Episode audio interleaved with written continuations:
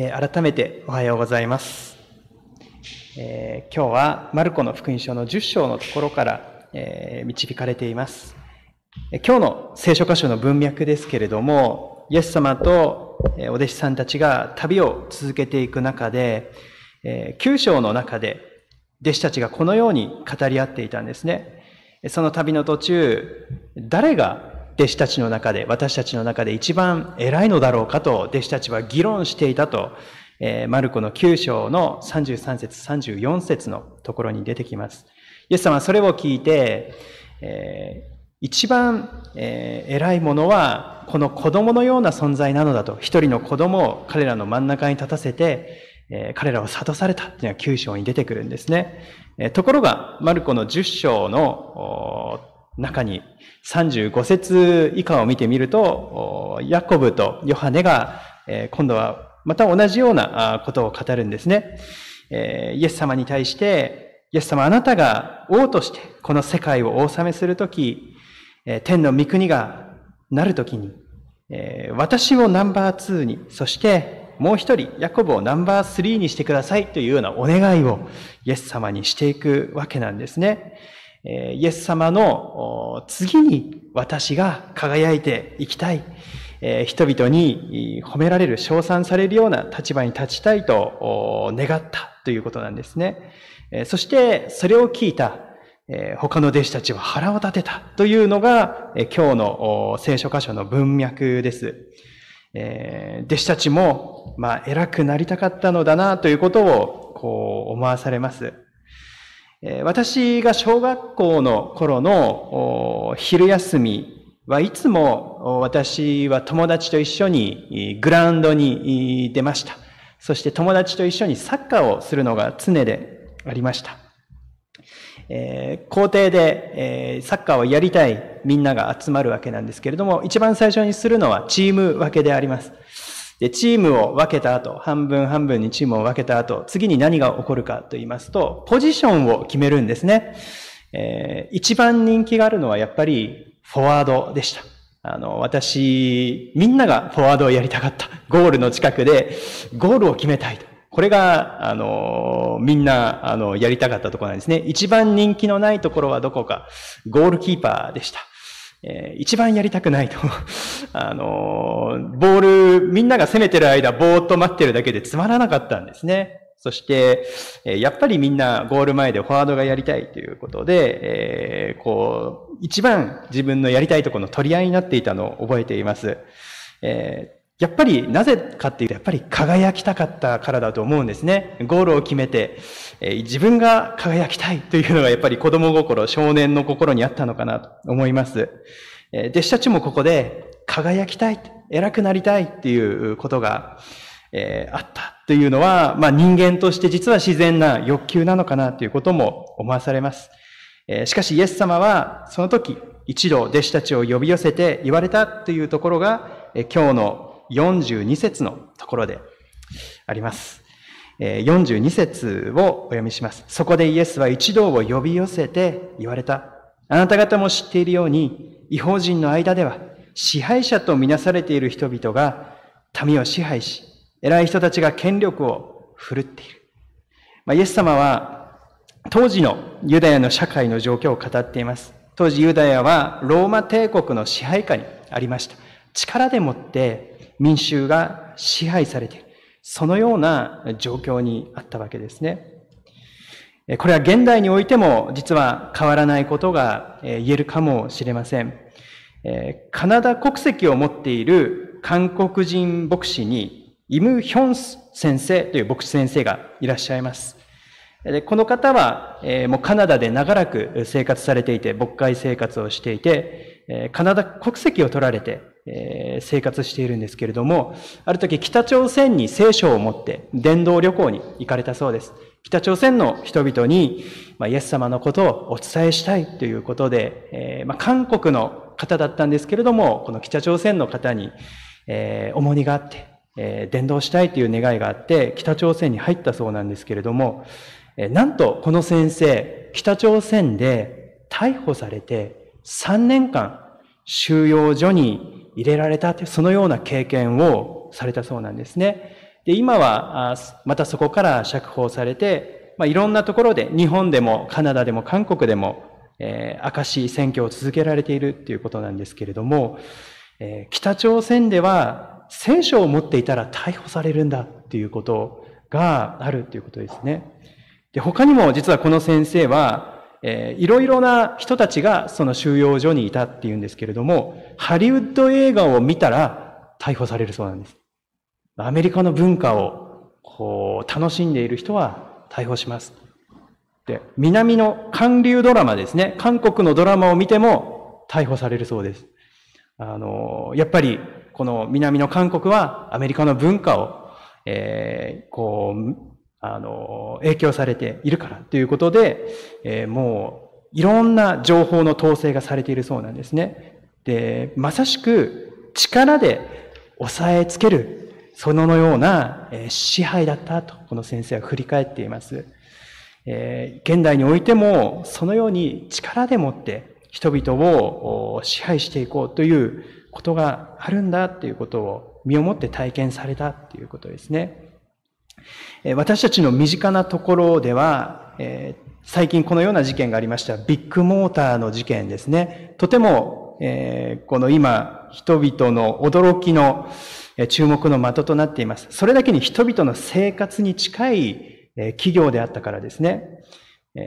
ビッグモーターの事件はなんでそんなことが起こってしまったのだろうかということを考えさせられますね。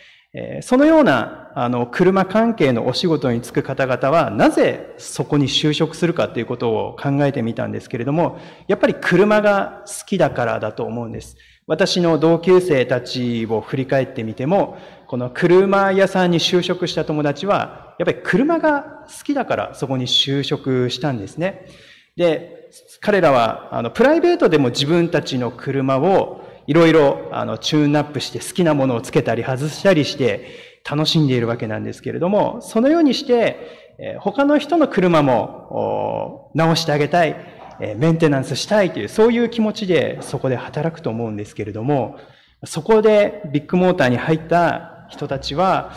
こう、お金を得ること、お金を得ることが最大の、このミッションになってしまって、お客さんに使えるっていうことは二の次になってしまうということが現実としてあったんだろうと思います。なので、この重いノルマが工場に課せられて、この違反を犯してでも、倫理的な違反を犯してでも、あなたはこうしなさいという力が上の方から加わっていたのではないかということを今言われていますね。あの、この一番上のトップの人たちがそのことを知っていたのか知らなかったのかっていうことはとても、え今、え言われているところですけれども、事実はどうかわからないです。けれども、上からの力で押さえつけられて、えこのようなことが起こってしまったということがあるっていうわけですね。え私たちの、ま世の中では、上に立つ人が力を持って、え下にいる人たちを影響していくっていうことがあるんだっていうことですね。えしかし、イエス様が、え次の、え説で言われたことを見ていきたいと思います。しかし、あなた方の間ではそうではない。あなた方の中で偉くなりたいものは、皆に仕えるものになり、一番上になりたいものは、すべての人のしもべになりなさい。海外では、このイエス様の教えに基づいて、サーバントリーダーシップと呼ばれるリーダーシップ論が最近注目されたそうです。もう20年、30年注目されて立つそうなんですけれども、今日本でもとても注目されていることであるそうです。サーバントリーダーシップ。それは使えるもののリーダーシップという考え方ですね。今まではトップダウン式のリーダーシップであらゆる企業が成長してきたというんですけれども、この聖書のイエス様の教えから取り出したこの使えるリーダーシップというものを、えー、まあ、欧米のいくつかの企業が取り入れていったときに、ものすごく成長していったという事例があったそうなんです。ですので今、一般の日本のビジネスのこういった研修会、リーダーシップ、どのように人々を導いていくのかということをこう考える、この研修の中でも、よく語られることがサーバントリーダーシップ。使えるリーダーシップが大切なんだ。そのことが今語られているということですね。まさにイエス様が語ろうとしたことも、あなた方は使えるものでありなさいということを弟子たちに教えられたのはえ、そのことにま、根源を持ってるんだと思うんですね。人々に仕えていくときに本当の意味で、この自分に下にいる人たちとの信頼関係が結んでいくことができる。自分のこのビジョンを成し遂げるためのこの材料としてその人々を見るのではなくて自分が仕えていくための対象として自分の下にいる人たちを見ていく。これがサーバントリーダーシップと呼ばれるこのイエス様の教えから取られたリーダーシップ論であるということですね。マハトマ・ガンディという方がインドにおられました。皆さんもよくご存知の方であると思います。イギリスの支配下にあるインドで育ち、過ごされた方です。で、ガンディさんは非常に勉学が優れていたそうで、あなたはぜひイギリスに行って留学して学びなさいと、そのようにえ支配している、まあ、イギリスの側から推薦を受けてイギリスに留学することになりました。で、ガンディさんはヒンドゥー教徒であるんですけれども、イギリスに留学している間、聖書を非常に熱心に読むようになったそうです。そして、あまりにもガンディさんが聖書を熱心に読むので、ガンディさんのこのイギリス留学中にできた友人が、あなたはいつクリスチャンになるんですか？と、そのように質問をしたそうなんですね。そしたら、ガンジーさんはこのように答えたそうです。ま有名な言葉ですけれども、私はキリストが大好きだが、キリスト教徒が好きではない。このようにガンディさんが言ったっていうんですね。で、もう一つ、このように答えたそうなんです。もし私が本物のクリスチャンに出会うことができたら、私は喜んでクリスチャンになろう。もし私が本物のクリスチャンに出会うことができたら、私は喜んでクリスチャンになろう。このように答えたそうなんですね。まあ、それはやっぱりガンディさんの見てきたものの背景というものがあります。キリスト教国であるイギリスが力でインドを支配して人々を抑圧しているというこの聖書の教えと矛盾する、えー、この光景が、え、ガンディさんの育ってきた、えー、周囲にあったわけですね。でガンディさん、イギリスに行って、イギリスの人々はこんなにも倫理的に優れた宗教を信じていたんだ、聖典を持っていたんだっていうことを知って驚くわけなんですけれども、もう一つ驚くのは、この聖書を信じているキリスト教徒の人々が、あまりにもこの聖書の教えと矛盾した、え、この政治ですね、政治的な方向に行っているっていうことが、ガンディさんのこの一つの、え、驚きであったそうです。しかしガンディさんはその後、非暴力、えー、不服従ということをイエス様の教えからヒントを得て活動していったということは皆さんもよくご存知であると思います。そのガンディさんに影響を受けたキング牧師やその他の人々が、またさらにこのイエス様の生き方からヒントを得たそのような生き方に導かれていったということですね。え、使えるという言葉が今日のテーマになっているんですけれども、その使えるっていうことの意味は、えー、謙遜な人であるということ、またしもべの心を持っている人ということができると思います。使えるっていうことを具体的にどういう言葉で表すのかっていうと、謙遜であるということ、またしもべの心を持っている、そのようなことを表しているということですね。で、ケン・ブランチャードという人が、えー、このように語っています。謙遜な人と、あの、まあ、しもべの心を持っている。そのような人をどのように見分けるか。見分ける方法があるっていうんですね。使える心を持っている人をどのように見分けるかっていうんですけれども、それが、えー、とてもよくわかるのが、悪いフィードバックをもらった時だっていうんですね。悪いフィードバックをもらった時。その時にどのように反応するかで、その人が使える人であるかどうか、しもべの心を持った人であるかどうか、わかるっていうんですね。で、多くの悪いフィードバック、つまり批判された時にしてしまう反応は、えー、私は悪くないということ。あるいは、えー、プライドが強い人だと、まあ、怒ってしまう。えー、もうあなたとは口を聞きたくない。そのような反応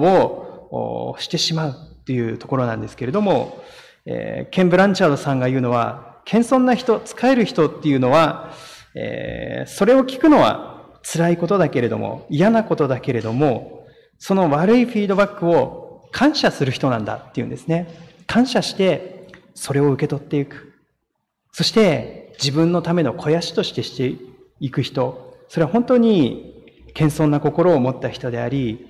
えー、使える、その心を持っている人なんだ。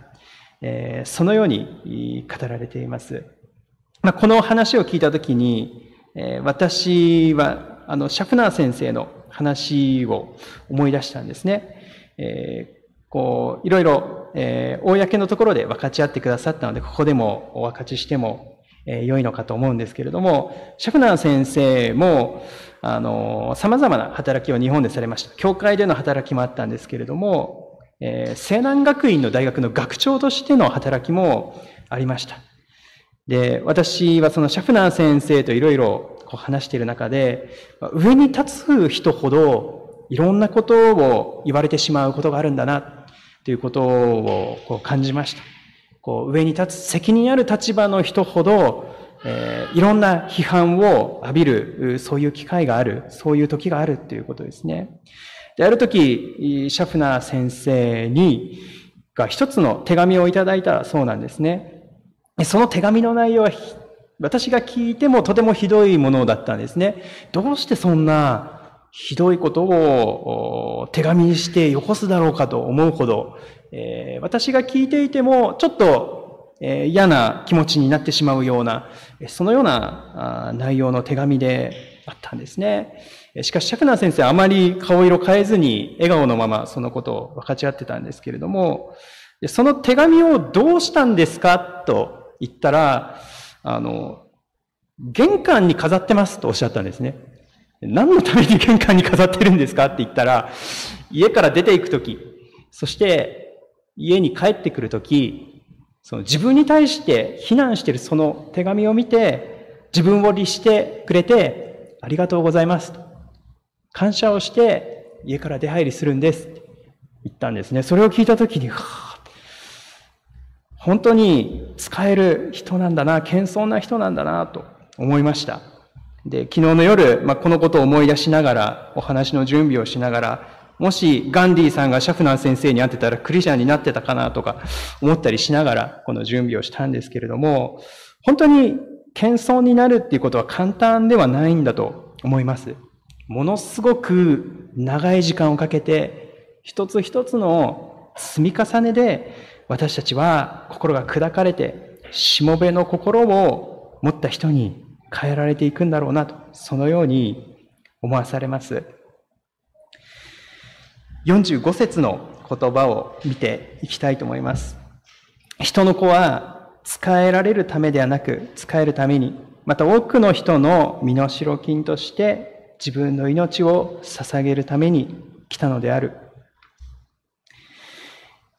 イエス様がご自身のことを語られたところですけれども、私はまた使えるために来ました。そして多くの人々に命を捧げるためにこの世界に来ましたと。ご自身の命の目的、人生の目的を弟子たちに明かされました。この45節の聖書の言葉に関して、チャック・コルソンという牧師先生がこのように語りました。私は歴史が好きで、今まで歴史を深く学んできた。人類の歴史を振り返ってみるとき、多くの王や支配者たちが自分たちのために多くの国民を戦場に送り出し、犠牲にしてきた。でも私は自分の国民のために自らを進んで捧げられた王をたった一人だけ知っている。ベツレヘムにユダヤ人の王として生まれ、ゴルコタの丘でユダヤ人の王として死なれた方、イエス・キリストだけなのだ。彼は自分のために他の人を犠牲にするのではなく、世界のすべての人のために自らを犠牲にした。非常に意義深い言葉だと思います。この歴史の中に存在した多くの支配者がこの歴史に君臨して人々を支配してきました。いい支配者もあれば良くない支配者もあったと思います。けれども、どの王様が、どの支配者である方が自分の国民のために命を捧げられただろうかということを思い起こすんですね。クリスチャンという言葉は、キリストに似たものという意味があります。まあ、このクリスチャンという呼び名そのものに、キリストが使えるために生きられたように、クリスチャンと呼ばれる一人一人も神様に仕えて、また世に仕えていく使命があるのだということですね。しかしこのメッセージは、私たちにただ使えるということを強制するものではありません。私は、私たちは使えなければならないというのではなくて、むしろ使えることによって私たちが成長し、喜びを見出すことができるということですね。誰かのために生きることで、実は私たちは自分自身の存在意義を見出します。自分がここにいていいんだという場所をそこに発見して、真の幸福というものを見つけることができます。私がここにいていいんだということを実感するのはいつも私が誰かのために生きている時だということですね。私たちは日常生活の中で様々な役割を持って生きています。家族、友人、仕事、学校、また地域のコミュニティ、私たちが関わるすべての場所で、実は使えることができる瞬間というものがあります。そのようなチャンスが私たちの身の回りにはたくさんあります。日々の生活の中で小さな良い行い、思いやりの行動を積み重ねて私たちは使えていくことができます。何気ない笑顔や小さな感謝の言葉を口にすること、また困っている人を助けること、自分の時間や才能を他の人のために、また世の中のために、えー、分かち合っていくこと。様々な方法で私たちは使えることができます。たとえ大きなことはできなくても、小さなことの積み重ねが使える生活であるということですね。イエス様が今日語ったメッセージは、この私たちに未来も約束しています。イエス様が私たちに仕えてくださった結果として、私たちは罪の許し、永遠の命を得ています。で私たちが永遠の命、永遠に生きて何をするのか。それは一つは礼拝であると言います。そして礼拝の内容というのは実はえー、使えることだと、えー、言われているんですね。それどういうことか。礼拝というのは神様に使えることであり、また人々に使えていくことであるということですね。英語では礼拝を worship service というんですね。サービスっていうのは、あの、サーブ、使えることの意味でありますけれども、私たちは使い合うことを通して永遠の命、永遠の愛と喜びの中に生きていくことができるんだ。私が誰かのために存在しているっていうことを知るときに、本当に私たちの喜びが増し加えられるように、その永遠の命というのは互いに使える、そのような命であるっていうことを私たちはイメージすることができると思います。で、それはただ天の御国に行った時ではなくて、この地上の歩みからすでに始まっているのだっていうことが今日イエス様の教えからえー、私たちは学ぶことができます。共にこの素晴らしいメッセージを携えて、この一週間を生かされていきたいと思います。お祈りをいたします。恵み深い天のお父様、皆をがめて心から賛美いたします。イエス様がすべての人に仕えて生きられたように、私たちもキリストに似たものとして日々作り変えられていきたいと、そのように願います。まだまだ、えー、自分の心が強い、そのような私たちですけれども、えー、少しずつ神様の御心を自分ができる範囲で積み重ねていくことを通して、また私たちが成長していくことができますように、教会という場所で、また家庭、職場、学校、様々なところで私たちがイエス様に似たものとなっていく鍛錬、訓練の時を過ごしてくことができますように、この一週間、私たちを導いてください。感謝し、主イエス・キリストのお名前を通してお祈りいたします。アメン。